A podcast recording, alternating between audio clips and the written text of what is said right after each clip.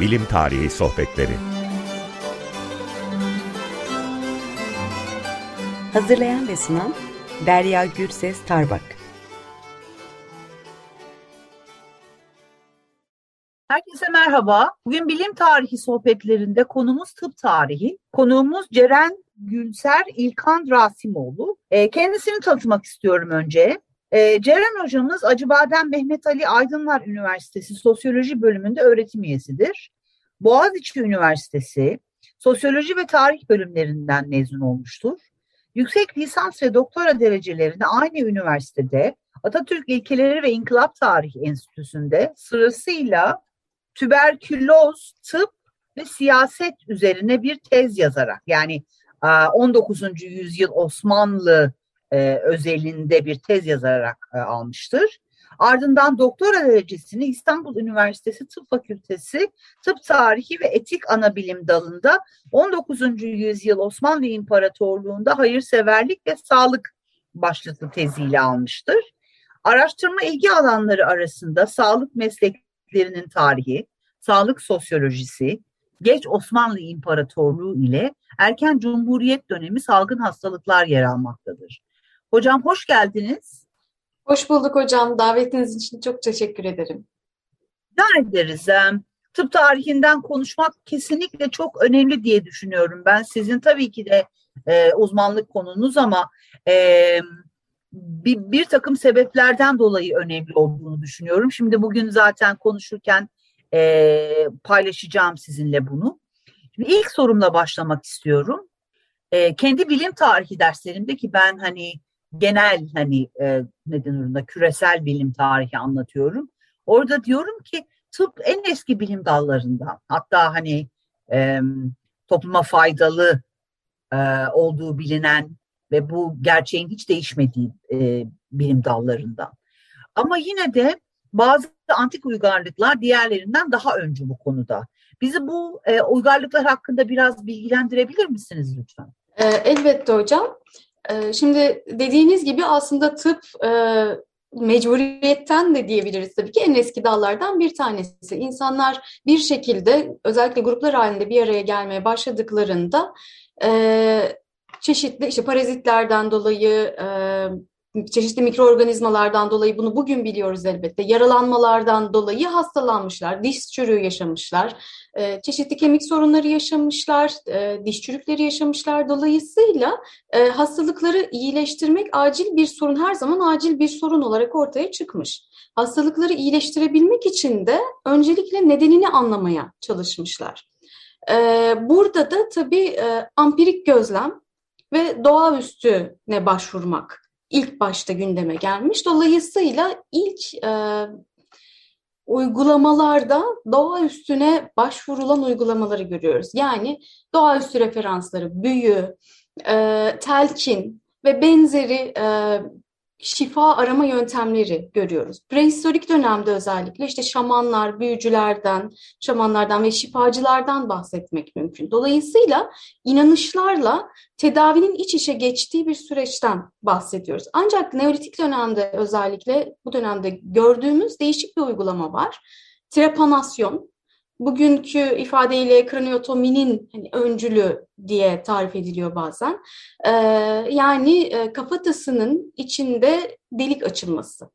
Ee, bunun sebebinin e, ne olduğu net olarak bilinmiyor. Kimileri e, insanın ruhunun içerisindeki işte kötücül unsurların çıkartılması için diyor. Kafa içi basıncının rahatlatılması e, düşünülebiliyor. Bu tür sebepler, bu tür açıklamalar getiriliyor bugün baktığımızda. Ancak bu uygulamanın e, pek çok farklı yerde e, yapıldığını biliyoruz kalan kemiklerden. Yani Kuzey Afrika'da da var, işte Portekiz'de, Fransa'da, e, Mısır'da, e, e, Güney Amerika'da görülebilen bir uygulama bu. Çok özür dilerim Mısır'da değil. Ee, şimdi buna ek olarak tabii en eski dönemlerden itibaren iyileştiriciler bitkilerden yararlanıyorlar. Ve burada genellikle modern tıp tarih yazımının e, uzun zaman bana göre e, göz ardı ettiği bir durum kadınların tıp alanına dahili. Yani kadınlar aslında e, bitkiler hakkında erkeklerden fazla bilgiye sahip oldukları için gündelik hayat pratikleri nedeniyle e, büyücü hekimlerden ayrı olarak kadınlara sıklıkla başvurulduğunu biliyoruz bu tür e, hastalık e, durumlarında. Ancak daha sonrasına gelindiğinde, örneğin e, Mezopotamya tıbbına gelindiğinde, bu sefer yine daha ziyade erkeklerin burada hakim olduğunu görüyoruz. Yani e, Burada kastettiğim şey kil tabletlerden tabii biliyoruz buna ait bilgileri. Ee, işte bıçakla yaralanmalarda cerrahi tedavi, bir tür cerrahi tedavi uygulanıyor. Ee, şifalı bitkilerle gene tedavi uygulanıyor. Tanrı'nın tanrıların daha doğrusu öfkesini yatıştırma, e, vücuda giren kötü ruhu büyülerle kovma, korkutup kaçırma ama aynı zamanda hastalığa uygun çeşitli e, ilaçların kullanılması söz konusu. Şimdi e, tabii yılan sembolü de bu dönemde yavaş yavaş kullanılmaya başlanıyor. Deri değiştirdiği için e, yenilenmenin sembolü olarak düşünülüyor. E, ancak daha sonrasında tıp konusunda daha gelişmiş olan uygarlıklar arasında biz örneğin Mısır'ı görüyoruz. E, mumyalama pratiğinden dolayı aslında mumyalamayı değil inanışlar nedeniyle tabii ki yapıyorlar. E, ancak e, yine de genel olarak dönemine göre belirli bir anatomi bilgisine sahip olduklarını anlıyoruz biz. Buna ait bilgilerimiz de papürüslerden geliyor. Do doğal e, doğrudan tıbba ilişkin e, papürüsler günümüze kalmış durumda. Bu papürüsler e, örneğin Ramazan e, papürüsü, Edwin Smith papürüsü, Ebers papürüsü gibi e, önemli tıp kaynaklarında örneğin işte eklem hastalıkları, romatizma tedavisi, kırık çıkık, tümör tedavileri gibi pek çok tedaviye, ilaçlara kullanılan ilaçlara dair bilgi e, edinebiliyoruz bu kodekslerden. E, elbette bu medeniyetler dediğim gibi inanışlarla e, tıbbi alanı e, çözmeye çalışıyorlar. Bu hastalıkların neden ortaya çıktığını ve bunları nasıl tedavi edilebileceğini yine tanrılara başvurarak diyeyim çözmeye çalışıyorlar. Ancak yine de ampirik gözlemin her zaman devrede olduğunu da görüyoruz bir ölçüde. Kesinlikle hocam.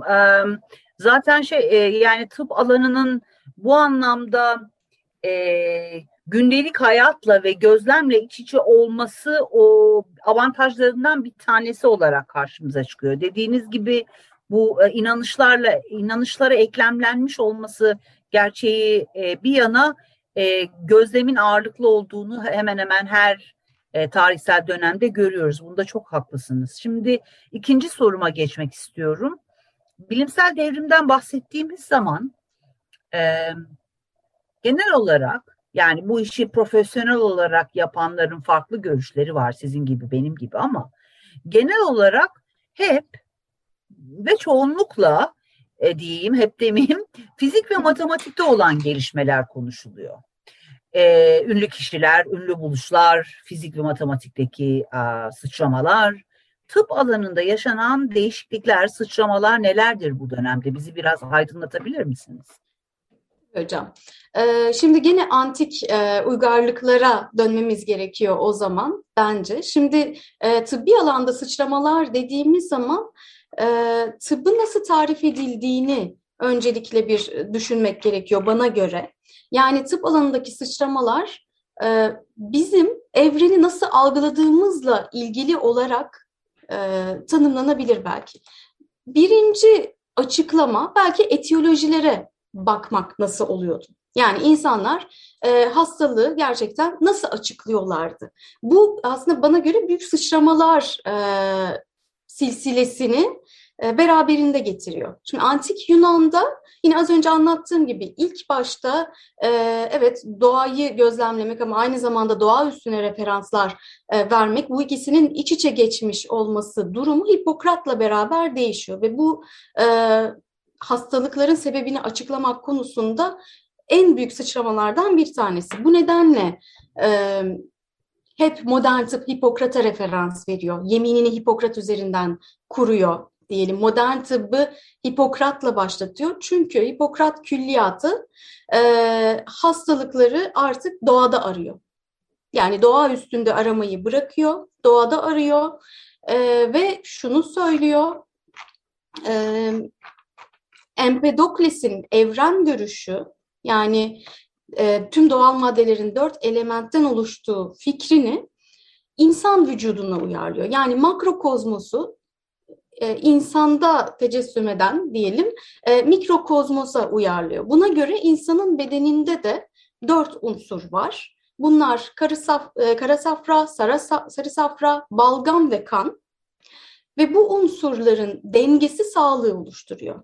E, Hipokrat'tan itibaren humoral patoloji dediğimiz bu kavrayış e, 17. yüzyıla kadar hakimiyetini büyük ölçüde koruyor. Hatta 19. yüzyıla kadar varlığını sürdürüyor büyük ölçüde.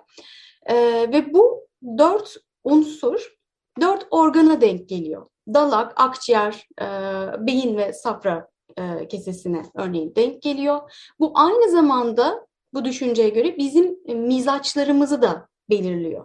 E, örneğin e, vücudumuzda kara safra yüksekse melankolik oluyoruz. Sarı safra yüksekse soğukkanlı oluyoruz. E, kan yüksekse asabi oluyoruz diyelim. E, ve bunlar da dört doğadaki işte Empedokles'e dönersek dört elemente denk geliyor. Yani toprak, su, hava ve ateşe denk geliyor. E, yani Hipokrat'tan itibaren 17. yüzyıla kadar özellikle insanın hasta olmasının sebebi onun bedeninde aranıyor onun bedenindeki dengenin bozulmasında aranıyor ve tedaviler de tabii ki o dengeyi tekrar e, kurmaya yönelik oluyor. Yani e, emetikler kullanılıyor, işte diyet düzenleniyor, egzersiz veriliyor. İşte vücutta kan fazlaysa onun işte hacamat yapılıyor örneğin gibi. Şimdi ve 17. yüzyılda artık yavaş yavaş e, insan bedeninin dengesinden ziyade bedenin içerisindeki çeşitli unsurların e, bozulması üzerinden hastalık tanımlanmaya başlanıyor. E, sonrasında tabii ki e, mikrop teorisiyle beraber yavaş yavaş artık yine dışsal unsurlara dönülüyor. Çeşitli e, dönüm noktaları bunlar üzerinden örneğin tanımlanabilir. E, başka bir bakış açısı ee, örneğin tıbbi doğrudan tıbbi bilimsel gelişmelere bakılabilir. Yani burada e, tıbbi e, bilginin Salerno Tıp Okulu'ndan itibaren e, üniversite yani kurumsal bünyede üretilmeye başlanmasıyla e, gelen bir yandan da bilim devriminin etkisiyle e, tıbbi teknolojilerin dönüşmeye başlamasıyla e, ortaya çıkan bir sıçramadan bahsedilebilir. Yani e, Hipokrat, etiyolojiler zaten bununla beraber değişiyor. 17. yüzyıldan itibaren e, kan dolaşımının anlaşılması, örneğin William Harvey ile beraber, hücre teriminin bilimsel literatürle, literatüre, hukukla beraber geçmesi, e, mikroskobun gene aynı dönemde kullanılabilir olması, örneğin bütün bunlar e, yavaş yavaş artık insan bedeninin içerisinde belirli bölgelerin e, hasta olabileceği düşüncesini yaymaya başlıyor e, tıp camiası içerisinde diyelim. Tabii ki bütün bu saydıklarım aslında bilim devrimiyle ilişkili. Yani optikteki gelişmelerle işte basıncın anlaşılmasıyla e, ilişkili e, çok iç içe aslında geçiyor bir yandan da. 18. yüzyıla gelindiğinde bu bakış açısından yine anatomi ve fizyoloji ilerlemiş durumda ve 19'a gelindiğinde Claude Bernard'la beraber özellikle deneysel tıbbın ortaya çıkması e, yani laboratuvar tıbbının ortaya çıkması gene büyük bir sıçrama olarak düşünülebilir. E, bir başka bakış açısı şu olabilir, tıbbi uygulamalardan kimler etkileniyor? Yani burada da bana göre önemli dönüm noktası 18. yüzyılla başlayan ve 19. yüzyılda e, aslında e, yaygınlaşan bir süreç halk sağlığı anlayışı. E, bu döneme kadar artık hani devlet e, ona tabi olan bireylerin diyelim e, sağlığını birebir korumaktan sorumlu değilken e, bir yandan evet bilimsel gelişmelerin ulusların rekabetiyle birlikte ilerlemesi, öte yandan savaş teknolojilerinin gelişmesi, sanayi devrimiyle beraber toplantısının başlaması, bütün bunlar devletlerin artık toplumlarının sağlığıyla ilgilenmesini gerektiriyor. Dolayısıyla da artık herkesin sağlığını iyileştirmeye yönelik bir takım önlemlerin alınması gerekiyor. Bu da önleyici tıbbı ve halk sağlığını beraberinde getiriyor. Bu çok önemli bir e, dönüm noktası bana göre. E, bir başka perspektif belki e, tıbbi bilginin nerede üretildiği doğrudan olabilir. İşte üniversite dedik. Salerno ile beraber. Ancak yine de hani kitaplar ya da işte uygulama üzerinden düşünülebilir. Ya hastane hastanede hasta başında bilginin üretilmesini burada önemli bir e, dönüm noktası olarak düşünebiliriz. 19. yüzyılda ise laboratuvarda gene dediğim gibi Claude Bernard e, ile başlayan bir yaklaşım ve Pasteur'le altın çağını belki 19. yüzyılda yaşayan e, laboratuvar tıbbının gelişmesi, tıbbi bilginin artık hekim olmayan kimi zaman kişiler ya da hiç hasta görmeyen kişiler tarafından üretilmeye başlaması da önemli bir dönüm noktası olarak düşünülebilir. Oldukça kapsayıcı bir e, e, ne denir ona e, görüntü e, ve bilgi verdiniz. Bu çok önemli gerçekten. Tıpla ilgisi olan, tıp tarihiyle ilgisi olan e, dinleyicilerimiz için. E, ama bu noktada ben zaten tarihsel olarak bahsettiniz ama bunun altını bir kere daha e, çizmek istiyorum. Şimdi modern dünyada e, meşru tıp alanının dışında kalmış olan ama tarihte önemli olarak görünen yani bu tarihsel süreçteki önemli gelişmelerden olarak görünen hangi pratiklerden bahsedebiliriz? Mesela ben bir tane söyleyeyim hani Ayurveda hı hı. E, şu anda tıp dışı, e, meşru tıpın dışında olarak ne diyoruz ona? Alternatif tıp mı diyoruz hocam? Ee, hocam gene tanımlardan bahsedeceğim o zaman. Alternatif Lütfen. ya da tamamlayıcı e, tıp ha, kavramları evet. kullanılıyor. Bu evet, ikisi evet. aslında birbirinden farklı amaçlarla kullanılıyor. Ee, alternatif tıp e, dediğimizde e, yani e, modern tıp yöntemiyle tedavi olmak istemeyenler için kullanılan e, ve işte geçmişten gelen bilgilere dayanan e, doğal tedavi yöntemlerini kastediyoruz. Tamamlayıcı tıp dediğimizde aynı uygulamaları kastediyor olabiliriz. Ancak modern tıbbın tıpla aslında iç içe geçmiş, e, kanıta dayalı, bugün e, çok e, modern tıbbın dayandığı bir kavram, kanıta dayalı tıbbı, tıbbi uygulamalarını ek olarak getirilen, hastayı rahatlatmaya yönelik kabul edilen diyelim uygulamalara da tamamlayıcı tıp deniyor. Şimdi bir uygulama e, modern tıp tarafından kabul ediliyorsa tamamlayıcı tıp olarak adlandırılabiliyor. Aynı uygulama işte Ayurveda örneğinde olduğu gibi kabul edilmiyorsa e, alternatif tıp e, olarak adlandırılıyor. Örneğin e, akupunktur bugün e, pek çok yerde e, tamamlayıcı tıp kategorisine geçmiş durumda. İşte sertifikaları, hekimler sertifikalarını alıyorlar. İşte merkezler kuruluyor, işte hastanelerde vesaire. E, ya da işte kap uygulamaları diyebiliriz. E, hidroterapi yöntemleri bunlar alternatif tıp olarak da tanımlanabiliyor.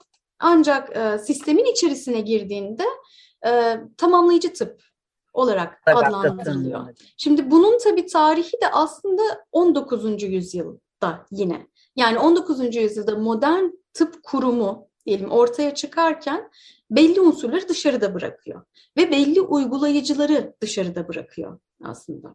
Yani şunu tanımlıyor. Meslekler sosyolojisinde özellikle vurgulanan bir nokta meslekler sosyolojisi ilk örneklerini tıp ve hukuk üzerinden yapmış idi ve şunu söylüyordu. Bir e, işin meslek olabilmesi için e, uzmanlaşmış bilgi gerekir. E, bu uzmanlaşmış bilginin belirli ve önceden kuralları belirlenmiş sınavlarla e, kanıtlanmış olması gerekir. E, mesleği icra edenlerin o meslek üzerinde bir e, otoritesinin olması gerekir. e, işte diploma gerekir ve bu uzmanlaşmış bilgiyi haiz olan kişilerin e, o bilgiyi uygulamalarının belirli kurallarının olması gerekir gibi ve bunun e, kurumsal eğitimde tabii e, alınması evet. gerekir gibi bir takım e, kodlar oluşturuluyor. Şimdi bunlar 19. yüzyılın başında ağırlıklı olarak oluşturuluyor. Elbette bahsettik ilk üniversite çok daha önce ancak daha öncesinde 19. yüzyıl öncesinde çok farklı kanallardan eğitim almış olan uygulayıcılar e, tıp pratiğine kabul edilebilirken 19. yüzyılda artık sadece formal tıp e, okulları ya da tıp fakültelerinde eğitim görmüş olan uygulayıcıları hekim ya da işte işte küçük cerrah diyelim e, ya da işte hemşire ne derseniz hani sağlık alanının bütün çalışanları için bu tedrici olarak geçerli olmaya başlıyor. E, kabul edilir hale geliyor. Tabii bu sorunlarıyla beraber geliyor. Bu belli bir şimdi bir üniversite kurdunuz, tıp fakültesi kurdunuz e, ve diyorsunuz ki bundan sonra buradan mezun olanlar ancak e, tıp uygulayabilecek. Ancak onlar mezun olana kadar e, ülkenizde hekim yok bu tar tarife göre. Dolayısıyla ara çözümler üretilmesi gerekiyor. Yani 19. yüzyıl boyunca e, gelgitler var bu anlamda. Sertifikalar veriliyor, sınavlar yapılıyor tıp fakültelerinde. Yani diyor ki sen hani bir eğitim aldığını ve e, hekimlik yaptığını söylüyorsun. O zaman gel e, fakültenin hocaları bir sınav yapsın, orada görelim. Eğer gerçekten e, bizim istediğimiz bilgileri e, edinmiş isen tamam sana bir belge vereceğiz ve uygul, e, tıp uygulamaya devam edeceksin. Bu bir süreç tabii. E, şimdi 19. yüzyılın sonuna gelindiğinde yeterli mezunlar yavaş yavaş verilmeye başlandığı için bu tabii e, daha mü müsamahasız e, bir süreç haline geliyor. Aynı Tam şekilde kurumsallaşma diyoruz değil mi? Evet. Tabii kurumsallaşma diyoruz, profesyonelleşme, profesyonelleşme diyoruz. Evet, profesyonelleşme diyoruz aslında özünde. E, ve bu profesyonelleşme sürecinde de az önce bahsettiğimiz bu alternatif tıp, e, tamamlayıcı tıp dediğimiz, özellikle alternatif tıp dediğimiz uygulamaları gerçekleştirenlerin de sistemin yavaş yavaş dışında kalmaya başladığını görüyoruz. Çünkü bu uygulamalar aslında neye bakalım işte akupunktur, ayurveda, homeopati gibi uygulamalar e, az önce bahsettiğim humoral patolojiye dayanan aslında çoğunlukla uygulamalar. Modern tıp ise e, aslında neyin var sorusunun yerine nerede sorun var e, sorusunun cevabını aradığı için e, humoral patolojinin burada aslında temelde yeri yok. Bu ancak tamamlayıcı bir e, perspektif olabiliyor. Ancak hmm. o olabiliyor. E, o yüzden de humoral patolojiden beslenen işte nedir sülük uygulaması vesaire modern tıbbın doğrudan içine yani hiç içine girmiyor bir dönem. E, günümüzde ise bu New Age akımlarının e, tıptaki yansımalarıyla biraz da aslında e, yavaş yavaş modern tıbbın yanına e, eklemleniyor, eklemleniyor. Anladım, anladım. Hocam e, iki dakikamız var, belki de daha az. E, yani bu sohbet gerçekten çok güzel ve anlamlı yere gidiyordu. Aslında bir daha yapmalıyız bu konuşmayı. Ama lütfen seçtiğimiz kitaptan da bir iki dakika bahsedebilir miyiz? E, son bir dakikamız kalmış. İçeriğini tanıt tavsiye eder, eder misiniz dinleyicilerimize? Tabii hocam. Ee, William Bynum'un Tıp Tarihi kitabını ben e, seçmiş idim. E, bir İngiliz tıp tarihçisinin e, çalışmalarının önemli bir kısmını e, önemli bir tıp tarihi merkezi olan Wellcome Enstitüsü'nde yapmış olan, gene alanın önemli isimlerinden biri olan Roy Porter'la çokça beraber çalışması olan bir isim ve e, A Short Introduction serisinin bir parçası olarak kaleme aldığı bir kitap. Türkçesi ve İngilizcesi mevcut.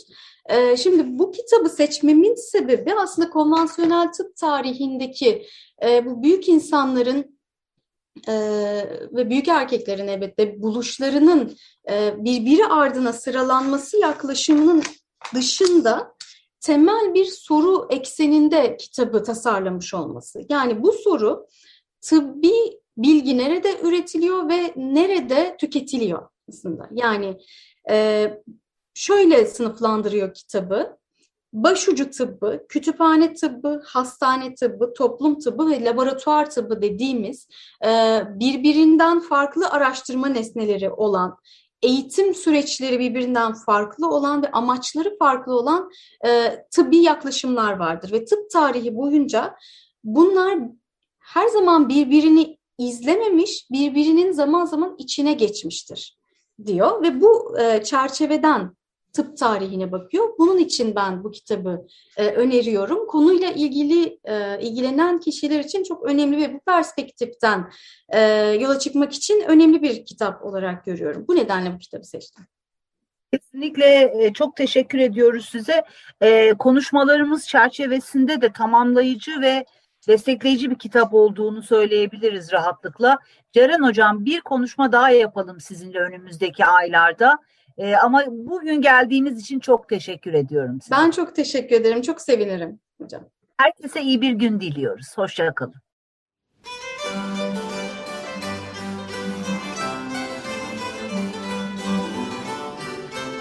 Bilim Tarihi Sohbetleri